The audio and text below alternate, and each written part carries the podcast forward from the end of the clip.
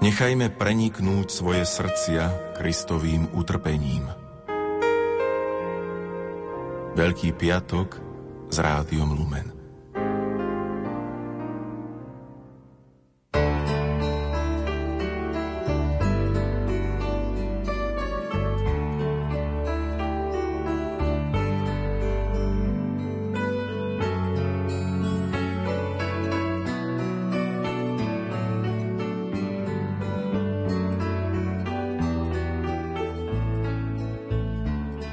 Požehnané popoludnie Veľkého piatku, milí poslucháči.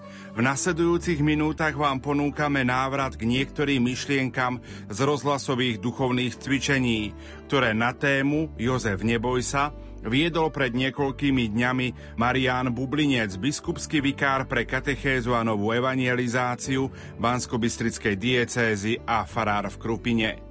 Nerušené počúvanie vám zo štúdia Rádia Lumen Prajú Marek Rimóci a Pavol Jurčaga.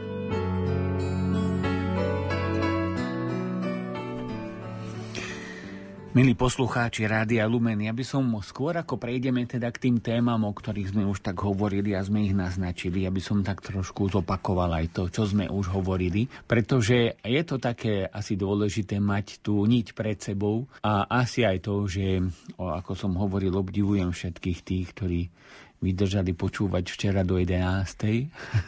Myslím si, že mnohí zase právom zaspali a oddychovali už, takže by som sa k tomu vrátil a potom by sme teda pokračovali ďalej. Takže máme prebraté alebo uvažovali sme v našom takom v tom včerajšom, včerajších vstupoch, včerajšom programe o tom, ako Jozef nebol človek, ktorý by hodnotil veci takým iba prvým pohľadom a takým povrchným pohľadom. Nebol človek tých prvých dojmov, ale bol človek, ktorý sa vedel nad tým všetkým zamyslieť a zistil, že ten hlb, hlboký pohľad je niekedy úplne iný, dokonca protirečivý ako ten, ktorý máme taký ako ten prvý pohľad. Že tie hlboké pohľady nás môžu priviesť k tej skutočnej opravdivej pravde o človekovi. Takže to je taká, to bola prvá téma a potom sme sa pýtali aj o tom, že čo môžeme spraviť, aby sme boli ľuďmi takých hĺbších pohľadov a sme si povedali, že je dôležité, aby sme nenechali rozmýšľať za seba tých iných, ale aby sme rozmýšľali svojim vlastným rozumom. Pán Boh nám ho dal ako obrovský dar. A povedali sme si aj to, že je dôležité, aby sme sa vedeli postiť tým pádom od médií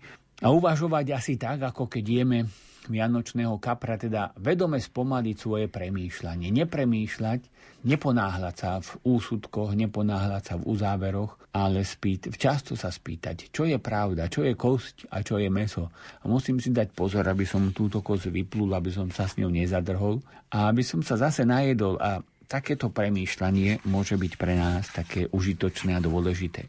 A ďalšej téme sme hovorili o tom, aby sme sa nebáli snívať, pretože aj Boh má s nami svoj sen a tie sny nie sú tie sny Božie a tie sny, ktoré snívame spolu so svojim Bohom, tie nehovoria o nás, že sme nejakí snílkovia, ktorí sú otrhnutí od reality, ale to sú sny, ktoré nám ukazujú ešte aj inú realitu, ktorú vidíme iba ľudskými očami, pretože Jozef až vtedy, keď začal snívať, pochopil, že okrem ľudských ciest ktoré, o ľudských riešení, ktoré mal vlastne v rukách podľa zákona, aj podľa svojho súcitu, teda prepustiť Máriu alebo ju dať, nedaj Bože, ukameňovať, tak mal ešte ďalšie a to bolo prijať. Neboj sa prijať. Čiže ten sen mu pomohol objaviť novú reálnu vec, novú reálnu cestu. A pýtali sme sa, že čo je dôležité, aby sme sa naučili snívať, sme si povedali, že je dôležité odstrániť beznádej, alebo teda prekonať beznádej, pretože ak niekto povie, že už nemôže byť inak, už bude iba zle, tak vlastne ten človek e, vlastne sa tak e, sám sebe zabraňuje, aby mohol, raz, aby, aby mohol snívať, aby objavoval nové a krajšie veci. Je dôležité mať čas pre seba a odvaha byť sebou samým. Ďalšia téma, ktorú sme prešli, tak bola téma, ktorá hovorí o tom, že Boh na nás nepozerá ako na nejaké čísla. Na tomto svete nie sme pre ňo anonimní ľudia. Ale keď prichádza aniel k pani Márii, keď prichádza k Jozefovi, tak mu povie Jozef, syn Dávidov. Čiže oslovuje ho po mene. A je veľmi dôležité, aby sme sa neskrývali pred svojim Bohom, ktorý nás pozná tak či tak. My niekedy máme tú tendenciu tak sa skryť kde si do takého krovia toho nášho života a skrývať sa pred našim Bohom ako Adam s Evou vtedy, keď spravili prvotný hriech. Boh sa na nás nepozerá ako na potrubie, cez ktoré chce nejakým spôsobom robiť v tomto svete. Ani nie sme pre neho nástroje. To nám často zdôrazňoval Jan Pavol, že sme nádoby, že sme cieľom Božej lásky. To nám hovorí aj druhý vatikánsky koncil Gaudium et Spes nádhernými slovami. Myslím, 22. bod hovorí, že človek je jediné bytie vo viditeľnom svete, ktoré chcel Boh kvôli nemu samému. Že nás chcel Pán, pretože sme cieľom Jeho lásky. Aby, aby mal koho milovať na tom, v tomto viditeľnom svete a aby mu mal kto na Jeho lásku aj odpovedať. Čiže bolo to pozvanie, aby sme neboli potrubím, ale aby sme sa stali nádobou. Potom sme sa pýtali, čo je dôležité, aby, aby sme boli tou nádobou. A hovorili sme si, že je vytvorené dôležité vytvoriť si dno. Nádoba musí mať dno, aby vlastne to, čo do nej Boh vkladá, aby to z nej ne, neutekalo. To je seba úcta. Aby sme sa pozerali s takou úctou na seba samých, ako sa na nás s úctou pozerá sám Boh aby sme sa vedeli pred Neho postaviť, taký, aký sme, ako Job, možno, že aj s tým svojim hnevom, s tou svojou bolesťou, a aby sme vedeli pomenovať veci, ktoré nás trápia ako slepý pri Jerichu, Pani daj, aby som videl. Potom sme si hovorili, že je veľmi dôležité ten postoj, ktorý Jozef zaujal voči Pane Márii. Jozef, neboj sa prijať. Jozef, sa nebal prijať Máriu, svoju manželku, on si ju nezobral. Pana Mária nebola pre ňoho vec. Môžeme zobrať veci, ale ľudí máme príjmať. A tá schopnosť príjmať nie je pre nás až taká ľahká, pretože niekedy vo svojej píche sa nevieme nechať obdarovať, ale Boh prichádza vždy ako ten, ktorý nás chce obdarovať. A tá Božia láska je prvá, najdôležitejšia. Ona nás potom naplňa a my začíname konať. A povedali sme si, že ak chceme príjmať veci, tak je dôležité naučiť sa vďačnosti. Naša radosť z daru a takáto prijatie daru je vtedy vlastne také plné, keď, keď ho ten dar rozbalíme ako ten kávovar, ktorý rozbalíme a potom si spravíme kávu a vtedy, keď vlastne ho využívame, tak vtedy sme ten dar skutočne prijali. Takže k tomuto sme, alebo o tomto sme tak premýšľali včera a potom aj do tých dosť neskorých večerných hodín. A dnes sme teda trošku skôr v štúdiu a, a možno, že to bude teda pre nás aj trošku také lepšie, že sme ešte predsa len čerstvejší.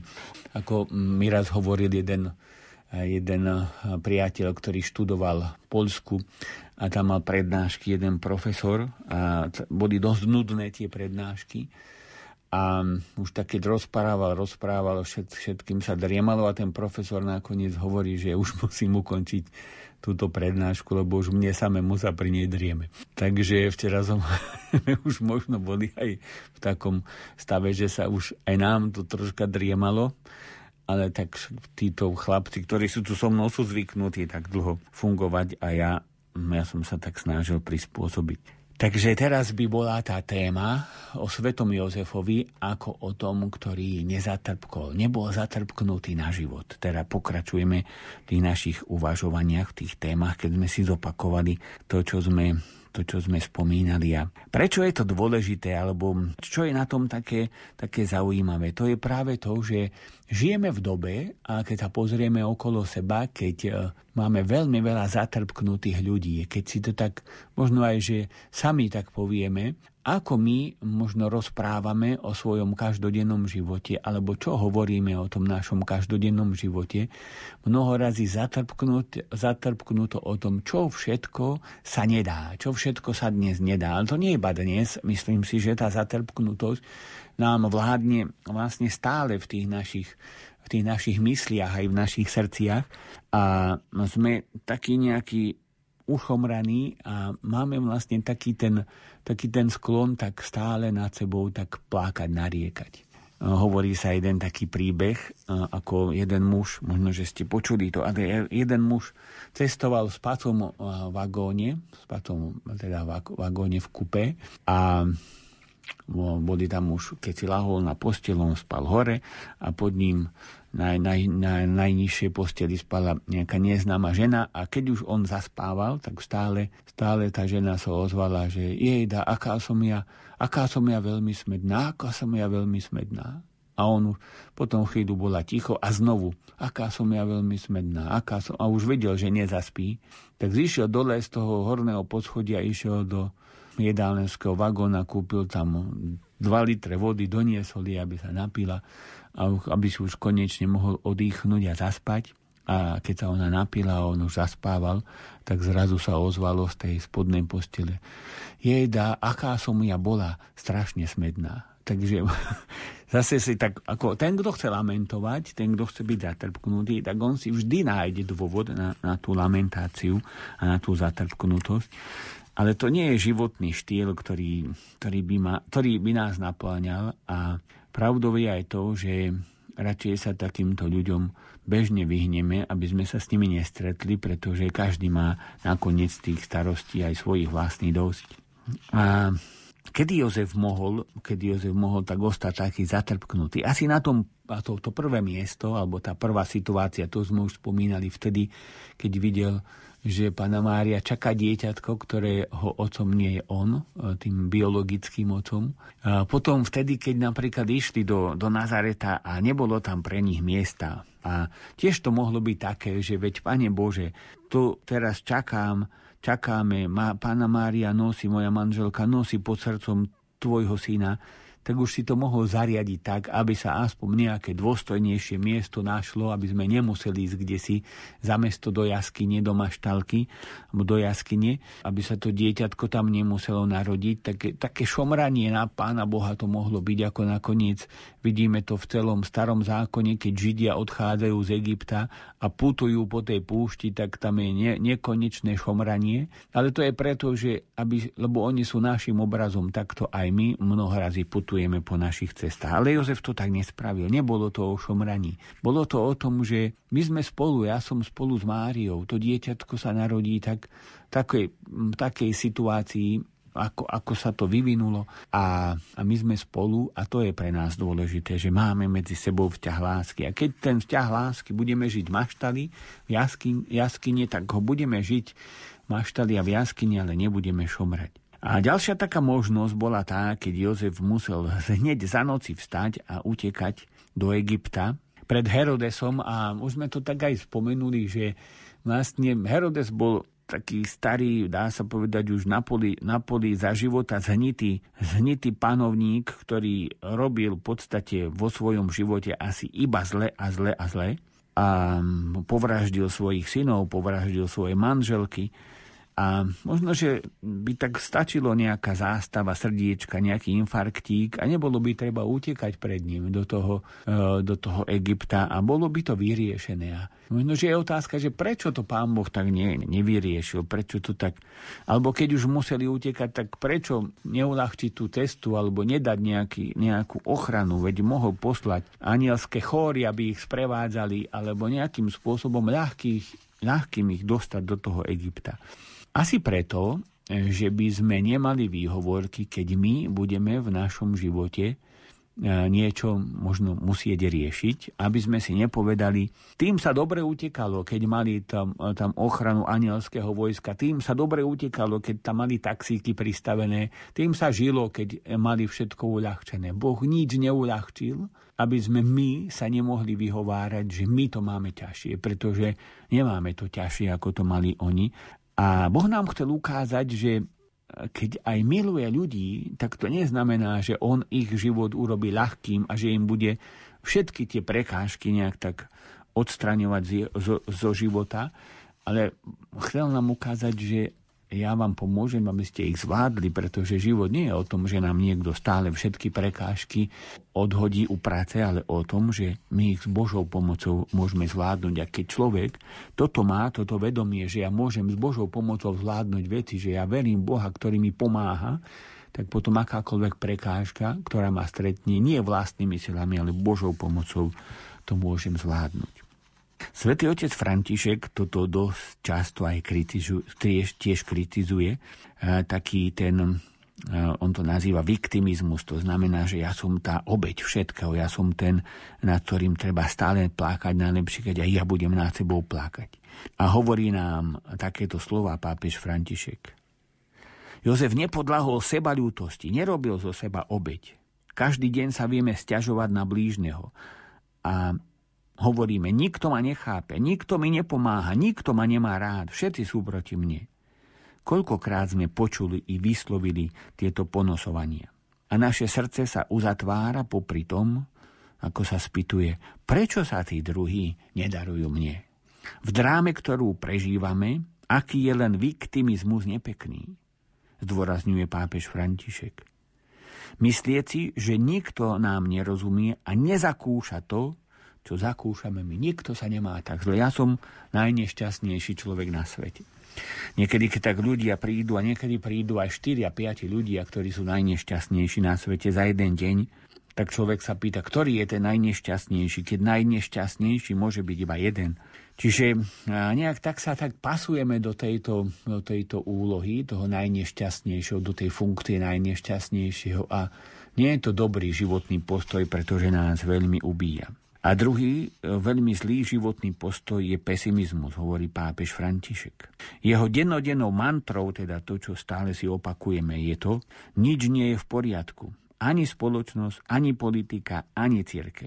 Pesimista sa hnevá na svet, no zostáva nečinný a myslí si, veď na čo sa darovať? Je to všetko zbytočné. To sú slova pápeža Františka, ktorý tak prichádza, aby nás tak zobudil aj takýmito slovami, aby tak pomenovával tieto problémy, ktoré tak e, v živote si mnoho razy musíme riešiť. My si musíme povedať, že keby bol život zložený iba z týchto, z týchto typov ľudí, tak žiť na tomto svete by bola asi dosť taká číra katastrofa.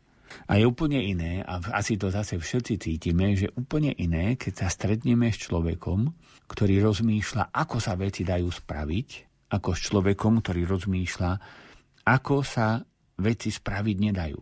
Máme v podstate dvojakých ľudí. Tých prvých je málo, keď ľudia rozmýšľajú nad tým, že každý problém má nejaké riešenie a skúsime ten problém vyriešiť. A stretnete takého človeka, tak vám srdce poskočí. A potom sú aj druhý typ ľudí, ktorí hovoria, každé riešenie má nejaký problém. A skúsime ho tam nájsť, aby sa to riešenie nedalo uskutočniť.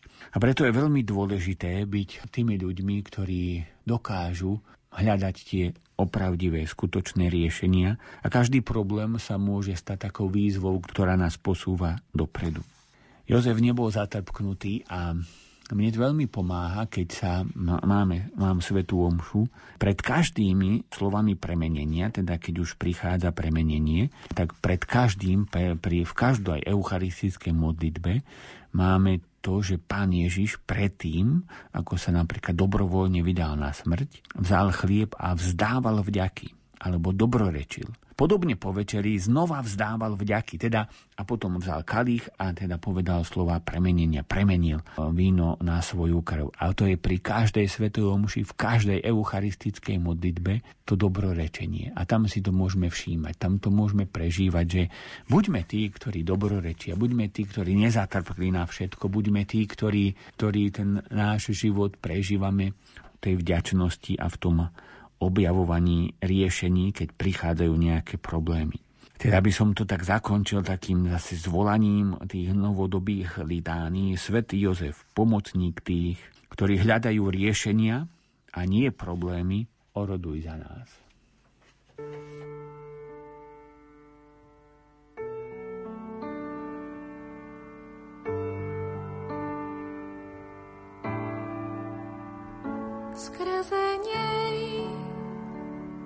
jenom s ním, v něm. Je Bohu a chvála nejvyšší. Skrze něj, s ním, jenom v něm. Je člověk nejbližší.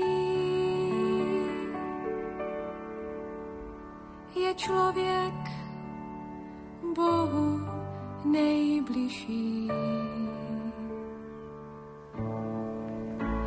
Měj rovné čelo bez vrázek a oči do kořán a srdce plné radosti,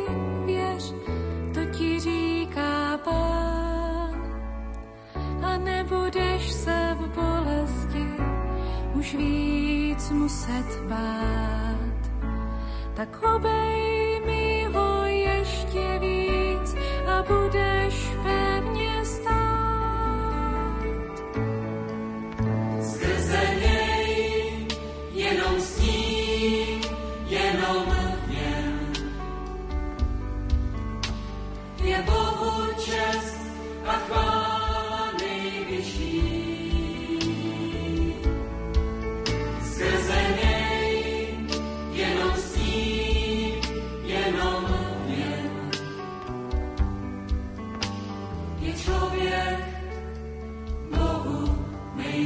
nejbližší.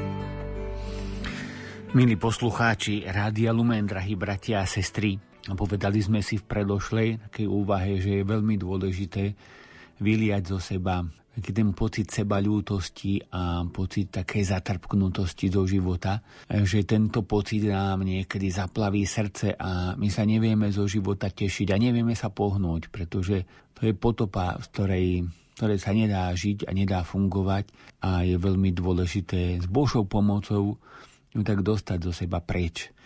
A môžeme to tak robiť, že si to, jednak, že si to uvedomíme a jednak, že pochopíme takú veľmi dôležitú vec, že my vlastne môžeme byť tým zázrakom, ktorý pre nás urobil Boh.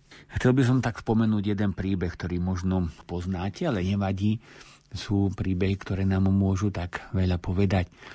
A hovorí sa v tom príbehu o tom, ako raz bola taká potopa teda voda zaplavovala jednu dedinu a v, jednej, v jednom z tých domov žil taký veľ, veľmi zbožný človek, ktorý sa modlil stále k Pánu Bohu a jemu Pán Boh povedal, že on sa neutopí v tej potope, že on ho zachráni. A mu to povedal v modlitbe. On mal takú veľkú vieru v pána. Ale ako pršalo, tak voda stúpala a ten človek musel ísť zo svojho toho prízemia na prvé poschodie. Voda ďalej stúpala, potom na druhé a potom až na strechu. No a ako tak bol na tej streche, tak zrazu no, letel vrtulník a záchranári sa spustili k nemu a chceli ho zobrať do vrtulníka a zachrániť ho. On povedal, nie, mne pán Boh slúbil, že ma zachráni, takže vy ma, vy, vy ma nemusíte brať. Potom prišiel druhý vrtulník, tak pochodil takisto a potom prišiel aj, prišla aj loď, ktorá išla tiež a zachraňovala ľudí a on im zase povedal, nie, pán Boh mi slúbil, že ma zachráni, takže vy ma nemusíte brať do lode, do záchranného člna. A potom sa ten človek utopil. A nakoniec, keď prišiel pred Božiu tvár, tak Pánu Bohu vyčítal, že čo si to spravil, veď ja som ti tak veril, ty si mi slúbil, že ma zachrániš. A pán Boh mu povedal, však som ti poslal dve helikoptéry a jeden záchranný čln. A tento príbeh nám vlastne hovorí tú veľmi dôležitú pravdu, že my vlastne sme tí, ktorí máme vedieť prijať pomoc od druhých, teda máme sa pozerať na ľudí okolo seba ako na zázraky, ktoré pre nás dal Boh. A myslím si, že táto zmena pohľadu je veľmi dôležitá. Ono je to niekedy veľmi náročné povedať si, ako ten môj ušomraný muž, žena alebo uh, ušomraný niekto okolo mňa, ten môj ušomraný syn. Ako, ako môže byť Boží zázrak? Môže byť Boží zázrak, pretože Boh mi ho nejakým spôsobom posiela, aby som sa od neho naučil. A zároveň ale je dôležité uvedomiť si aj to, že my sa máme stať tými Božími zázrakmi pre tých, ktorí zase potrebujú nášu pomoc. A Jozef, Jozef pochopil práve toto, že nepomôže šomrať, nepomôže lamentovať, nepomôže zatrpknutosť, ale pochopil, že mňa Boh spravil zázrakom pre panu Máriu aj pre dieťatko, aby som ja, aby cez mňa, ako cez nádobu, mohol týmto ľuďom pomáhať, aby ich mohol chrániť. Takže ak sa chceme stať Božími zázrakmi, alebo ak si to chceme viac uvedomiť a prijať to, že sme Boží zázrak, tak prvý krok, ktorý sme už pravili a je veľmi dôležitý, tak je práve ten, aby sme, aby sme to vedeli pomenovať, aby sme to vedeli povedať, aby sme to vedeli prijať. Druhý krok v podstate sme tiež už spravili a to je ten, že si uvedomiť, že aj my sami môžeme sa stať tým skutočným, opravdivým zázrakom a tým zázrakom Božím. A vtedy, keď to takto spravíme, tak vlastne ten náš život sa začne meniť a stratí sa z neho práve takéto šomranie a nadávanie na všetko. Najväčší nepriateľ, zase si pomôžeme, pomôžeme slovami pápeža Františka a jeho uvažovaním, najväčším nepriateľom možno to, že my sme Boží zázrak, ktorý je zodpovedný za to, čo sa okolo nás deje, tak najväčším nepriateľom je alibizmus. Teda alibizmus v tom zmysle, ja za to vlastne nemôžem. A ten alibizmus sa prejavuje takými rozličnými postojmi a rozličným myslením. Prvý, prvý ten postoj alibistický je ten, že je tu vlastne Boh, ktorý sa o to má postarať. A toto veľmi často počúvame aj od ľudí, ktorí sú, možno že práve od tých ľudí, ktorí, ktorí sú tak nábožní, eh, chodia do kostola a modlíme sa, a veľmi často sa pýtajú, a kde je Boh, že, sa, že to nevidí, kde je Boh, že sa o to nestará. A tá odpoveď už sme ju vlastne dali. Boh poslal teba, mňa do tohto sveta, aby sa čosi zmenilo. Teda je to v mojich tvojich rukách. Takže o, hovoriť to, že boh, boh sa má o to postarať a On je ten, ktorý, ktorý je za to akoby zodpovedný, čo sa deje vo svete, tak to je taký ten jeden z prejavov alibizmu. Druhý z prejavov alibizmu, Jozef nebol takýto alibista. Boh sa nech sa postará. Druhý prejav alibizmu je hodiť to všetko na Božiu vôľu. Je to Božia vôľa, že sa takéto veci dejú. A zabúdame na to, že to nie je Božia vôľa. Napríklad hriech nikdy nie je Božia vôľa. A hriech má svoj dopad na tento svet. A hriech má svoje dôsledky. Teda ani dôsledky hriechu nie je Božia vôľa. Skôr by sme mohli hovoriť o Božom dopustení, že Pán Boh nás nechá v tom, čo si si vybral, lebo ty si slobodný a on, on ťa nechá. On to, on to on to dopustí, aby, si možno pocí, aby sme pocítili vlastne dopad toho nášho hriechu, ale vôbec to nechcel.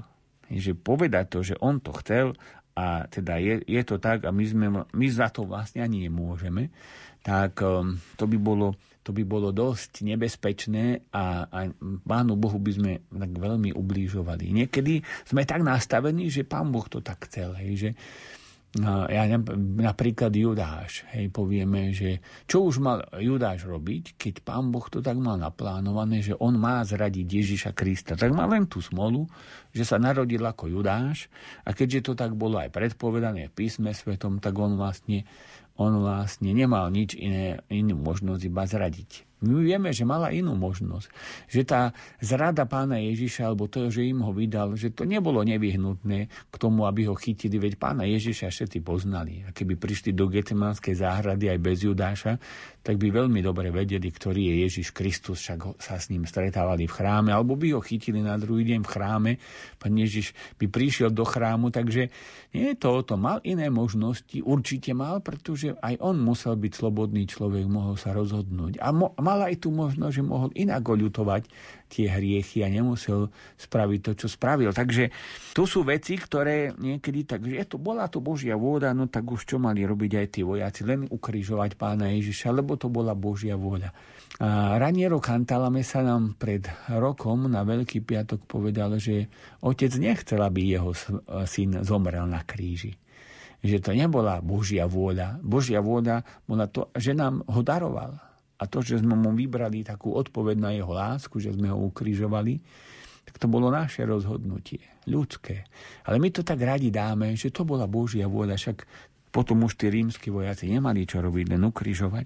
Čiže áno, sú to otázky, ktoré je dôležité hĺbšie premyslieť, predebatovať, ale to je ten alibizmus.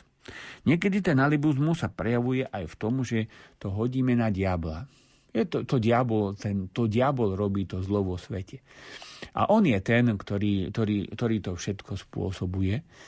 A to je tiež dosť nebezpečné, pretože áno, tá, je, to, diabol pôsobí, ale nie tak, aby sme stratili slobodu. Dokonca, myslím, že svätý Jakub nám hovorí veľmi jasne a veľmi tak zreteľne. Diablovi, pri, priblížte sa k Bohu a Boh sa priblíži k vám. Diablovi sa vzoprite a ujde od vás. Teda nie on uteká, keď sa mu vzoprieme s Božou pomocou a Božou silou.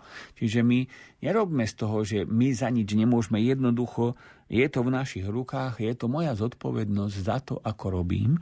A svätý Jozef toto nám krásne ukazuje, že on sa stal tým Božím zázrakom a ja som ten, ktorý som zodpovedný za to, ako, čo sa stane. A ja som zodpovedný za to, čo sa stane napríklad opäť o 10 minút. Môžem sa stretnúť s niekým, a môžem na ňo nakričať, môžem prísť domov z roboty a môžem navrieskať na ženu, že nie, je, do, nie je pripravená večera. Alebo môžem povedať, nevadí, Hej, čiže je to, je to v mojom rozhodnutí. To nie je o tom, že niekto mi vyveštil a ja som sa narodil v takom znamení, že dneska budem iba nervózny. Tak to je, to je to v našich rukách a čo spravím, je moje rozhodnutie. A toto je veľmi dôležité si uvedomiť, aby sme sa my stali zázrakom Božím. Lebo Boh nás takto chce. Boh nám toto vysníval. A posiela nás do tohto sveta, aby sme tento svet nejakým spôsobom vedeli meniť. Takže zase by sme tak poprosili. Svetý Jozef, nádej tých, ktorí chcú byť Božím zázrakom, oroduj za nás. thank you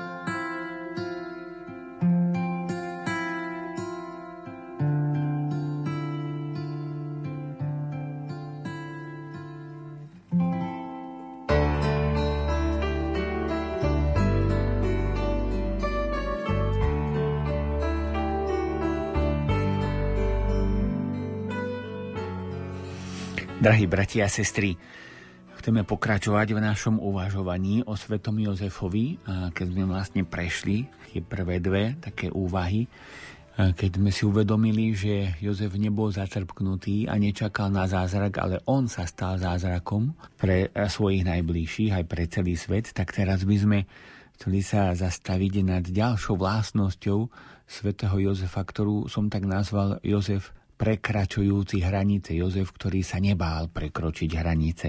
A môžeme tak povedať, že sa to stalo takým symbolickým práve vtedy, keď svetá rodina bola vyzvaná anielom, aby Jozef zobral, zo, vstaň, zober dieťa i jeho matku a uteč s nimi do Egypta, lebo Herodes chce dieťa zabiť. Bude ho hľadať, aby ho zabil. Teda vlastne Jozef bol takto vlastne, vlastne informovaný anielom, napomenutý alebo vedený anielom a on hneď v noci vstal, vzal dieťa, jeho matku a odchádza s nimi do Egypta. Paradox na tom všetkom je to, že vlastne z Egypta utekali kedysi dávno Izraeliti, pretože sa tam nedalo žiť a bolo to neznesiteľné a utekali, pretože faraón ich tam dusil a vedený Mojžišom teda opustili Egypt a hľadali si svetú zem. A teraz paradoxne, aby vlastne sa zachránil Ježiš, aj teda svetá rodina, tak, tak bol vedený Bohom aby opustil svetú zem a utekal do Egypta, teda tam odkiaľ utekali vtedy. Čiže taký paradox, taký veľký paradox tu máme, ale je to taký paradox, ktorý nás učí, že jednoducho tie Božie cesty sú istým spôsobom nevyspytateľné a nedá sa tak, nedá sa tak žiť, že, že máme nejaký jeden recept, jeden systém, jeden spôsob, ale vždycky Boh ponúka také tie nové a originálne cesty. A teda Jozef stáva a nebojí sa prekra- prekročiť hranice. Ale ešte predtým je veľmi dôležité asi si uvedomiť jeho vlastnosť, no, dá sa povedať opačnú, a to je to, že je človek, ktorý hranice rešpektuje. A teda môžeme tak uzavrieť, že iba ten môže prekročiť hranice, kto vie, že tie hranice sú a kto ich vie aj rešpektovať. Rešpektuje ich napríklad vtedy, keď, keď prichádza do chrámu, aby vlastne obetoval alebo predstavil, alebo aby sa pán Ježiš stretol v chráme so svojim ľuďom, ľudom. A my máme teda obetovanie pána, obetov, aby ho obetovali, alebo namiesto neho obetovali pár hrdličiek alebo dva holúbky. A tiež si mohol povedať, veď, ale my sme tí, ktorí sú z tohto zákona, z tohto predpisu vyňatí, veď je to Boží syn. Na čo, na čo predstavovať Boha Bohu? Na čo predstavovať Bohu Otcovi jeho syna Ježiša Krista. Veď, veď oni sa poznajú, tak ľudsky by sme to mohli povedať. Ale Jozef ide a rešpektuje tento zákon, rešpektuje tento predpis. My vieme, že potom sa odohralo v tom chráme ešte veľa iných vecí a ani sa tam nakoniec nepíše, či sa či, sa, či prišlo k tej obete alebo neprišlo, ale stretli sa so Simeonom a stretli sa s Anou, ale vidíme Jozefa aj ako muža zákona, ako muža, ktorý rešpektuje hranice, rešpektuje predpisy, ale zároveň ako toho, ktorý, keď príde ten čas, a tak sa nebojí tie hranice prekročiť a teda odchádza aj on do, do Egypta, aj berie zo sebou dieťa a jeho matku keď som tak nad tým uvažoval a premýšľal trošku nad, nad touto vlastnosťou, tak vidíme napríklad na pápežoch, v podstate tých, tých našich moderných pápežov, ako tak pomaličky a isto prekračovali hranice. Vieme, že de- z dejín, že pápež sa najskôr vyhlásil, keď vznikol talianský štát a zanikol pápežský štát v podstate v tej prvej podobe, ktorou bol, tak sa pápež vyhlásil za vatikánskeho väzňa z protestu, že boli zobraté tie územia. Čiže nevychádzal z Vatikánu, nekomunikovalo sa v podstate. Potom neskôr sa začalo komunikovať. Pápež zrušil to, že je vatikánsky väzeň e, a začal dávať Pius XII požehnanie mestu aj z Urbie Dorby mestu, aj svetu, ale neopustil ešte Vatikán. A Jan 23. vieme, že už vedený Duchom Svetým, tak si povedal, prekročím hranice vyšiel prvý raz, myslím, že on z Vatikánu.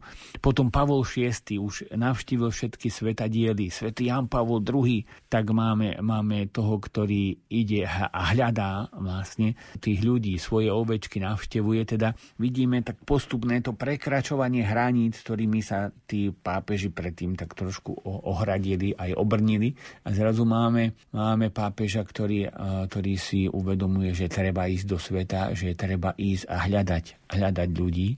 A no, potom máme napríklad e, také zaujímavé prekročenie hraníc. To bol pápež Benedikt XVI, ktorý vieme, že teraz bude už e, výročie toho, alebo už aj bolo, neviem presne, ale keď jednoducho abdikoval, odstúpil a žije ako emeritný pápež.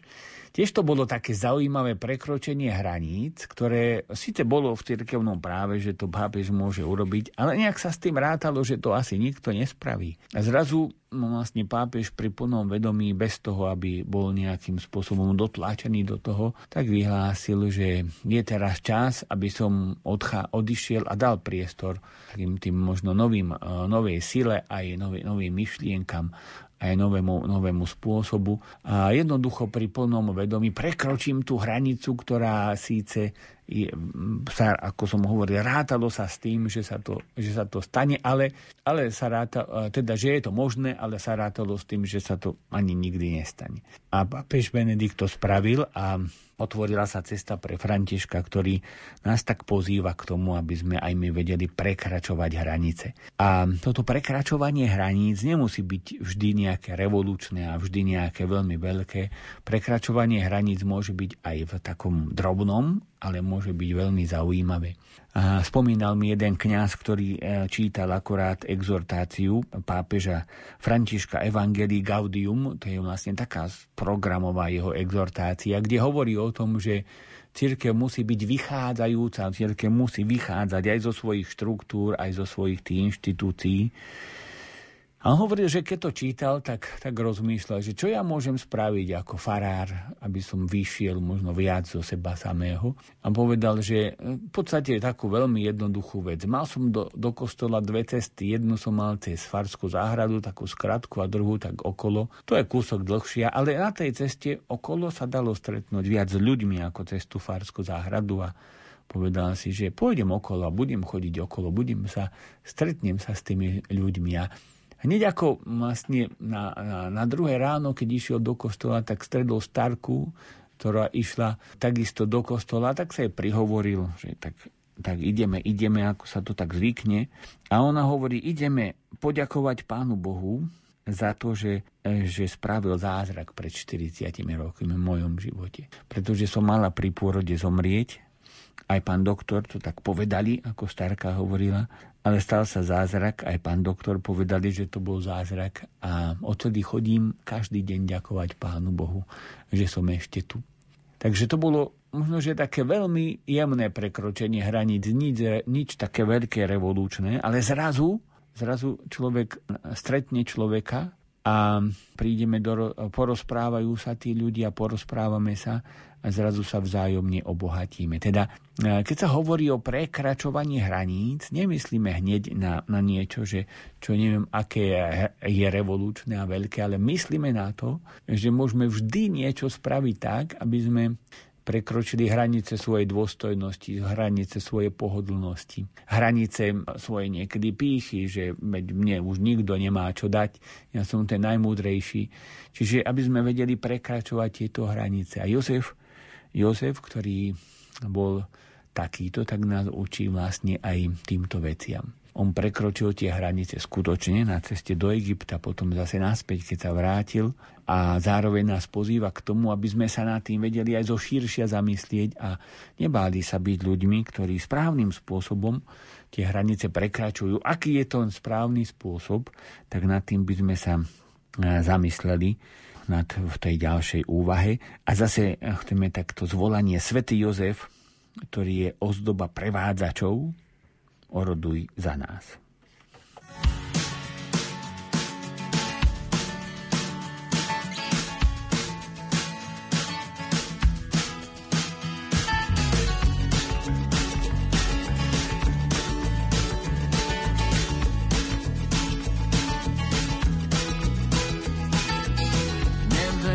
S tebou vojnu, vediem s tebou mier, podaj mi ruku, poďa, Nedaj sa vystrašiť, tma nie je istá. Chce to len zažať v okne, spraviť si prístav. Ľudí aj veci, láska pohýňa z miesta. K tebe aj ku mne vedie tá istá cesta. Nebo je bližšie, než by sa zdalo. A jeden jediný krok tu nie je málo.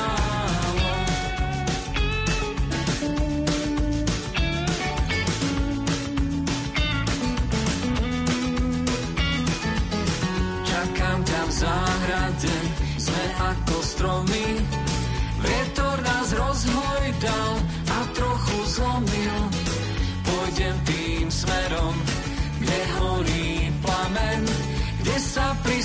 všetci, všetci máme. Ľudí aj veci, láska pohýňa z miesta. K tebe aj ku mne vedie tá istá cesta. Nebo je bližšie, než by sa zdalo. A jeden jediný krok tu nie je málo. Ľudí aj veci, láska pohýňa z miesta. Tá istá cesta. Nebo je bližšie, než by sa zdalo.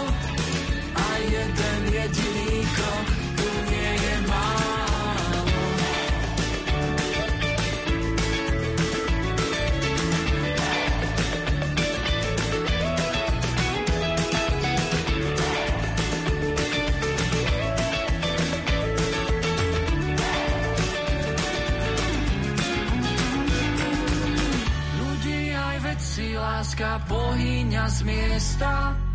K tebe aj ku mne vedie tá istá cesta.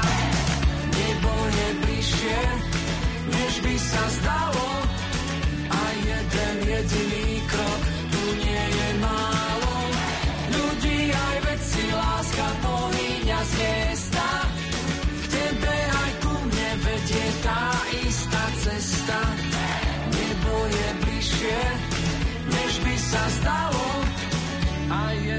Jediný krok tu nie je málo.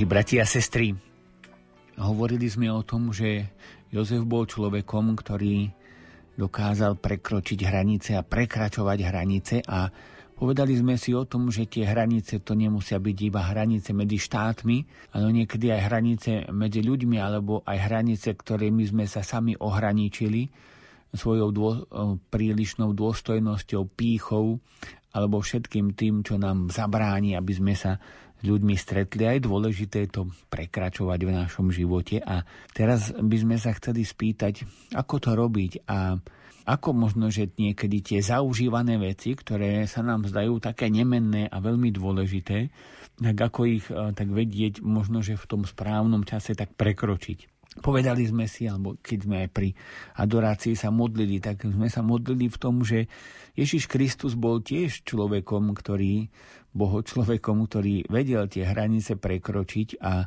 vedel vlastne poukázať na to, čo je dôležitejšie. Teda v podstate nás učil tú veľmi dôležitú vec a to je rozlišovať keď bol pán Ježiš v synagóge a bol tam človek s vyschnutou rukou alebo žena, ktorá bola zhrbená už už dlhé roky, tak nepovedal im, že prídite zajtra, ja vás uzdravím, ale povedal im, postavte sa do prostriedku a ruka mu ozdravela a vložil na ruky, e, ruky na ženu a tá žena sa vystrela a mohla chodiť už zdravá. A bolo to istým spôsobom prekročenie hraníc, ale prečo to pán Ježiš spravil a prečo nerešpektoval to, že však je tá sobota, nespravme to. Pretože takto, ho to, takto to videl u svojho otca. On, otec, otec chcel, aby keď sa má niekomu pomôcť a keď má zažiariť láska, aby zažiarila a aby tie veci, ktoré sú tak druhoradé alebo nie tak od Boha, ale možno, že sú predpisy náboženské alebo cirkevné, aby sme ich vedeli správne rozlíšiť, pretože oni sa môžu stať niekedy aj brzdou v tom našom prežívaní a v tom našom vzťahu s Bohom. A keď už tie, tie predpisy alebo tie príkazy už nie sú také aktuálne, ako by možno mali byť, alebo nie sú už také, lebo na tú dobu, keď sa oni dávali, tak možno, že boli veľmi dôležité. A preto svätý Otec hovorí teda o rozlišovaní a zároveň v tej svojej exhortácii Evangelii Gaudium, ktorú som spomínal v tom minulom vstupe, hovorí aj to, že církev Pri neustálej snahe o rozlišovanie môže dospieť aj k uvedomeniu si, že niektoré vlastné zvyklosti, ktoré nesúvisia s jadrom Evanielia, aj keď boli hlboko zakorenené v priebehu dejín, môžu byť síce pekné, ale už neslúžia potrebe odovzdávania Evanielia. Nebojme sa ich prehodnotiť. Rovnako tiež existujú cirkevné predpisy a príkazy, ktoré mohli byť veľmi efektívne v dobe, keď vznikli, ale dnes už nemajú tú istú výchovnú silu na usmerňovanie životov ľudí. Že dnes možno napríklad je oveľa krajšie aj dôležitejšie dať si na, napríklad piatočný pôst od možno všetkých médií a od všetkého toho, čo nás obklopuje, od všetkých tých techník, aby sme možno, že viac sa vedeli porozprávať s ľuďmi že toto je, ten, toto je ten veľmi dôležitý pôst, ktorý je dôležitejší ako možno pôst od čohokoľvek iného že e, možno, že toto je také po, posunutie alebo taký príklad. Takisto ma, máme dobu, keď sa nedá chodiť na Svetej Omše ani nedele, nedele a, a je, to, je to veľký problém samozrejme, ale Božie prikázanie, ktoré máme, tak je pamätaj, aby si deň sviatočný svetil. A církev nám hovorí, že to zasvetenie toho dňa je zúčastniť sa na celej svetej omši a nepracovať, je, že využiť čas na to, aby sme boli spolu. A teraz je taký čas, že na tú celú svetú omšu sa nedá ísť, tak církev mi hovorí, tak nemáš hriech, keď nejdeš. Ale skús byť možno viac spolu s tými svojimi drahými, aspoň s tými, s ktorými môžeš byť spolu. Skús sa viac doma pomodliť, skús, čiže vidíme, že, že sa menia tie situácie vzhľadom aj na situáciu, ktorú prežívame a preto je veľmi dôležité, aby človek toto stále neriešil, ale aby možno, že tú bohoslúžbu preukázal napríklad tí, ktorí sú v nemocniciach, slúžia, tak tí, to je bohoslúžba, lebo tam sú chorí a v nich je Pán Ježiš, v nich je Boh prítomný. Oni, oni robia bohoslúžbu, aj keď nie sú na Svetej Omši. Čiže to sú veci, ktoré sú tak rozlišovať, hovorí Svetý Otec. Tomáš Akvinsky zdôrazňoval, že príkazov daných Božiemu ľudu priamo Kristom a apoštolmi je veľmi málo. A citujúc svätého Augustína poznamenával, že dodržiavanie predpisov, ktoré cirkev pridala neskôr, treba vyžadovať s miernosťou, aby sa príliš nepreťažil život veriacich a naša viera sa nepremenila na otroctvo, keďže Božie milosrdenstvo chcelo, aby bola slobodná. Toto varovanie vyslovené pred mnohými storočiami je stále nesmierne aktuálne, hovorí pápež František a predtým to boli slova Tomáša Akvinského, teda Boh nás nechcel spraviť otrokov, aby sme si my nasekali nové a nové príkazy, ale aby sme sa zamerali na jadro, na jadro toho evanielia. Pán Ježiš sám vyčítal elitám náboženským svojej doby, Darmo si mať ctia, lebo všetko, čo učia, sú príkazy ľudské. Zrazu vidíme, že tie ľudské príkazy zahatili tie Božie a tie Božie ako by ostali strátené. Všetko, čo učíte, sú ľudské. Všetko, Pán Ježiš hovorí, všetko, čo učíte, sú ľudské príkazy. Všetko. Čiže to sú také dôlež- rozlišovať, dôležité veci rozlišovať, nebáť sa prekročiť hranice, a ne, ale nerobíme to, ne, nemôže to človek robiť, pretože z dlhej chvíle jednoducho je to o modlitbe, o duchu svetom, o tom, že on ma vedie, aby som správnym spôsobom vedel tie hranice prekročiť. Domboskovi napríklad vyčítali, že vlastne on to všetko, to tam hral futbal alebo zabával sa s deťmi, ale prekročil hranice. Vtedy sa to ešte tak nezvyklo. Ale je veľmi dôležité, že to spravil, pretože tým si ich tak získal. Teda tak by som zakončil zase takým zvolaním. Svetý Jozef svetlo tých, ktorí sa učia rozlišovať, oroduj za nás.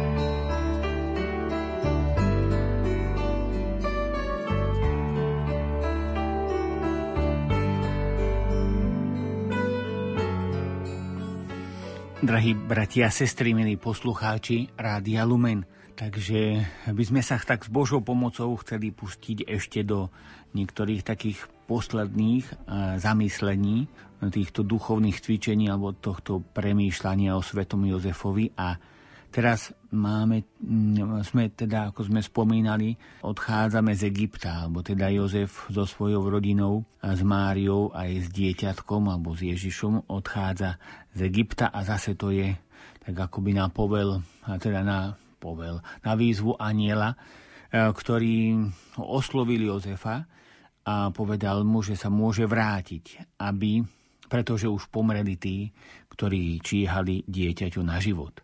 To znamená, že Herodes teda zomrel, Herodes veľký a e, Jozef s rodinou sa vracia naspäť do, do Svetej zeme. Svetý evangelista Matúš hovorí, že sa to stalo aj preto, aby sa naplnilo písmo. Z Egypta som si povolal svojho syna, teda Matúš to číta vlastne aj z tohto pohľadu e, starého zákona naplnenia písma. Pre nás je dôležitá informácia tá, že keď Jozef prichádzal vlastne do Judska, tak sa dozvedel, že tam panuje jeden z Herodesových synov a, a dostal z toho strach, že by sa mal usadiť v Judsku, pretože e, ten nebol menej krutý ako jeho otec, Herodes Archelaus, a preto, preto začal rozmýšľať, že či e, sa usadiť tu alebo niekde inde.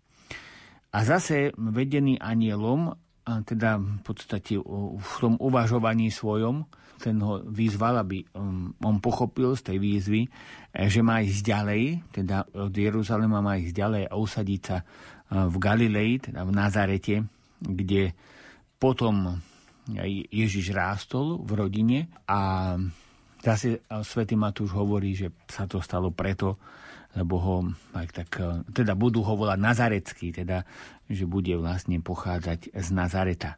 A je to taká zaujímavá otázka, že či to bolo, čo, prečo sa Jozef bál tam usadiť, keď mu bolo jasne povedané, že predsa, predsa už pomreli tí, ktorí číhali dieťaťu na život, že môže byť spokojný. A Jozef predsa premýšľal a bál sa tam ísť, pretože sa dozvedel teda to, čo sme spomínali.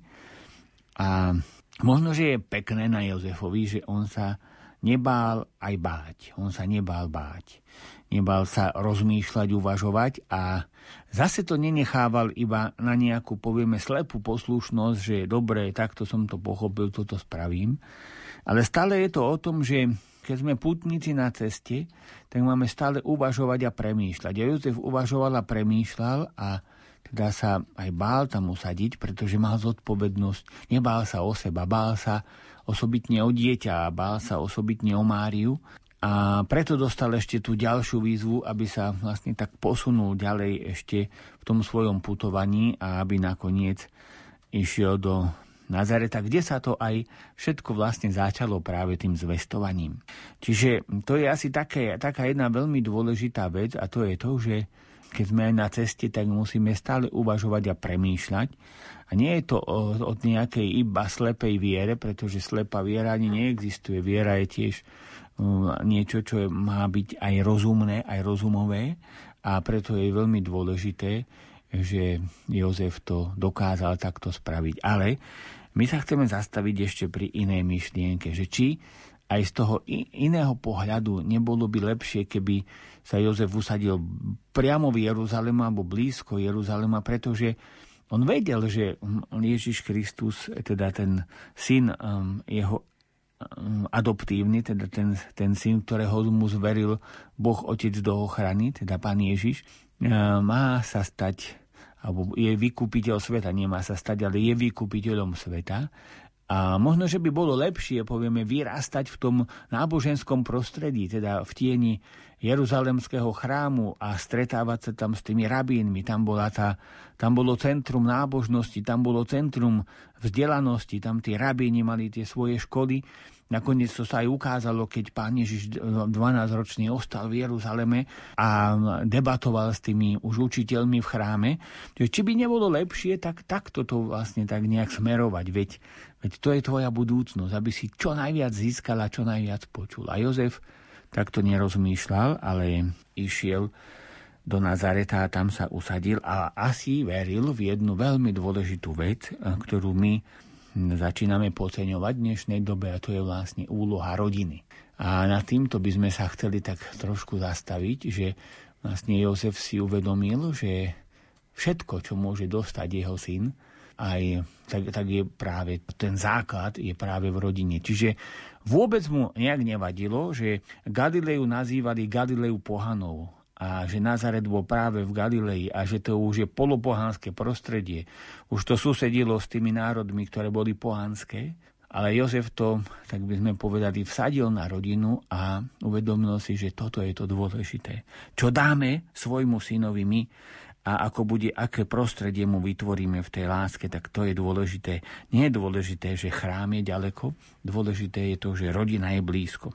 A vidíme aj na, na tom živote pána Ježiša, že vlastne keď e, vyrástol a už začal verejne pôsobiť, tak on v tom Nazarete musel naozaj byť ako taký úplne, povieme, normálny najskôr. Normálne dieťa, normálny chalan, normálny mládenec, normálny muž, ktorý pracoval s Jozefom v jeho dielni a teda robil remeslo, ktoré mal Jozef, teda tesára, o tom ešte budeme hovoriť.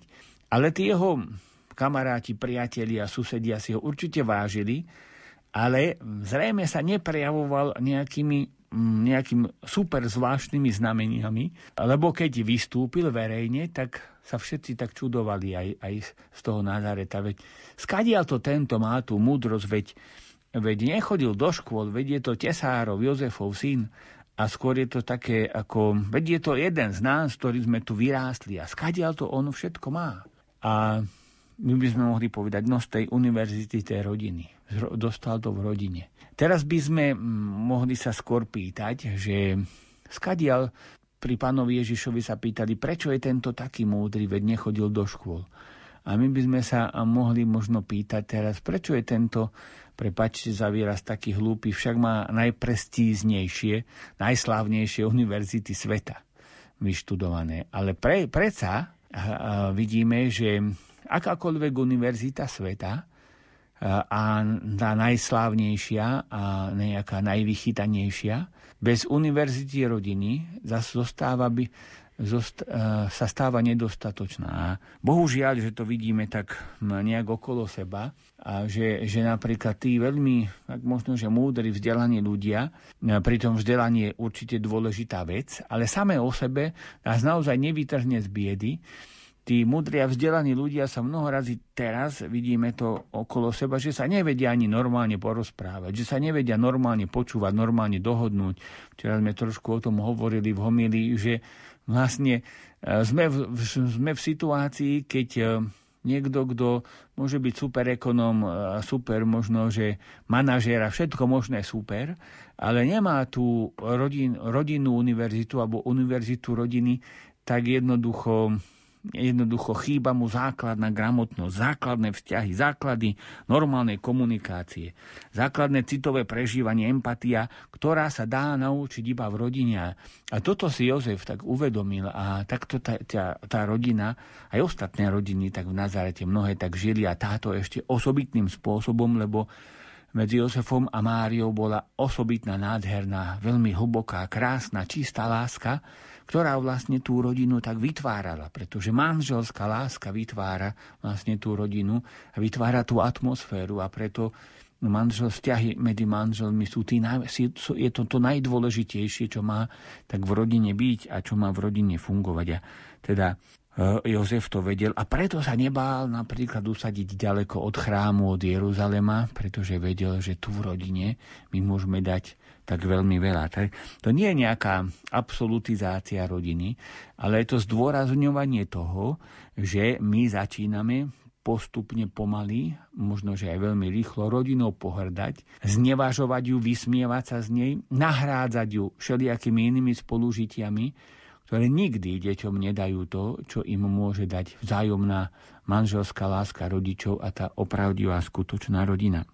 Môžeme teda povedať, že Ježiš vyrástol až v neznesiteľne normálnej rodine. On vyrástol v takej rodine, ktorá sa nelíšila vonkajškom od tých ostatných rodín absolútne ničím, ale um, ak sa niečím líšila, tak tým nábojom lásky, ktorý tam bol, tých, tých nádherných vzťahov a tým všetkým, čo sa vlastne v tej rodine prežívalo.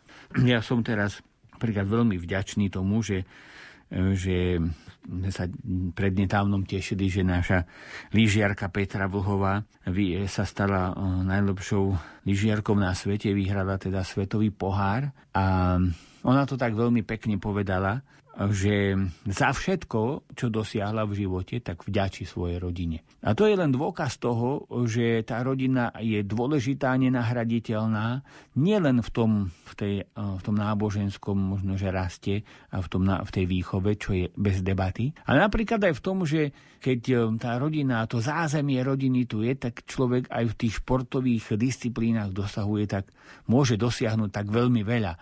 A toto napríklad by tiež mohlo byť jedným takým zastavením, zamyslením sa nad tým, že ako to my myslíme s tou rodinou, ako ju podporujeme, ako ju chránime, ako ju znevažujeme. A to, to platí samozrejme o cirkvi, ktorá sa o tie, ktorá tú rodinu zdôrazňuje a, a ktorá ju bráni. Ale platí to aj o štáte a každý, každý e, politik, ak je aj štátnikom, pretože my máme mnoho politikov, nemáme štátnikov, ktorým záleží na štáte, ak je aj štátnikom, tak by um, pre, tú prorodinnú politiku mal podporovať, pretože budúcnosť nielen cirkvi, ale aj štátu je v rodine. Ak raz nebudú deti, ak raz nebude to tá rodinná univerzita, tak my to tu môžeme všetko zabaliť, pretože sa môžeme hrať na niečo a pár rokov ešte tu prežijeme, ale, ale chýba to najdôležitejšie. Takže je to takým zastavením sa a, a možno, že také, také, taká otázka, že akým smerom my vlastne sa tu pohybujeme, na čom nám záleží, na čom nám nezáleží.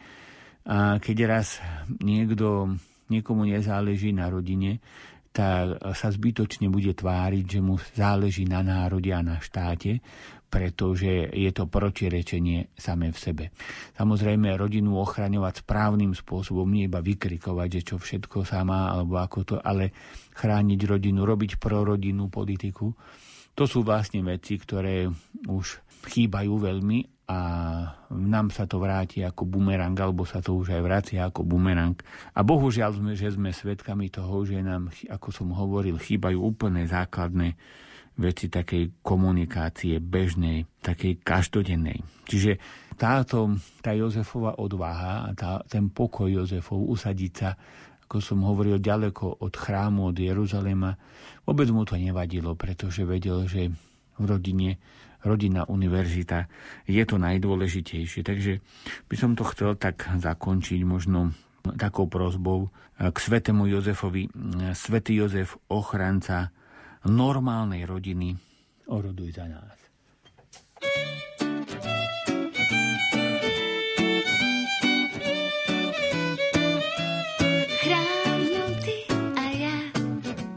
Bez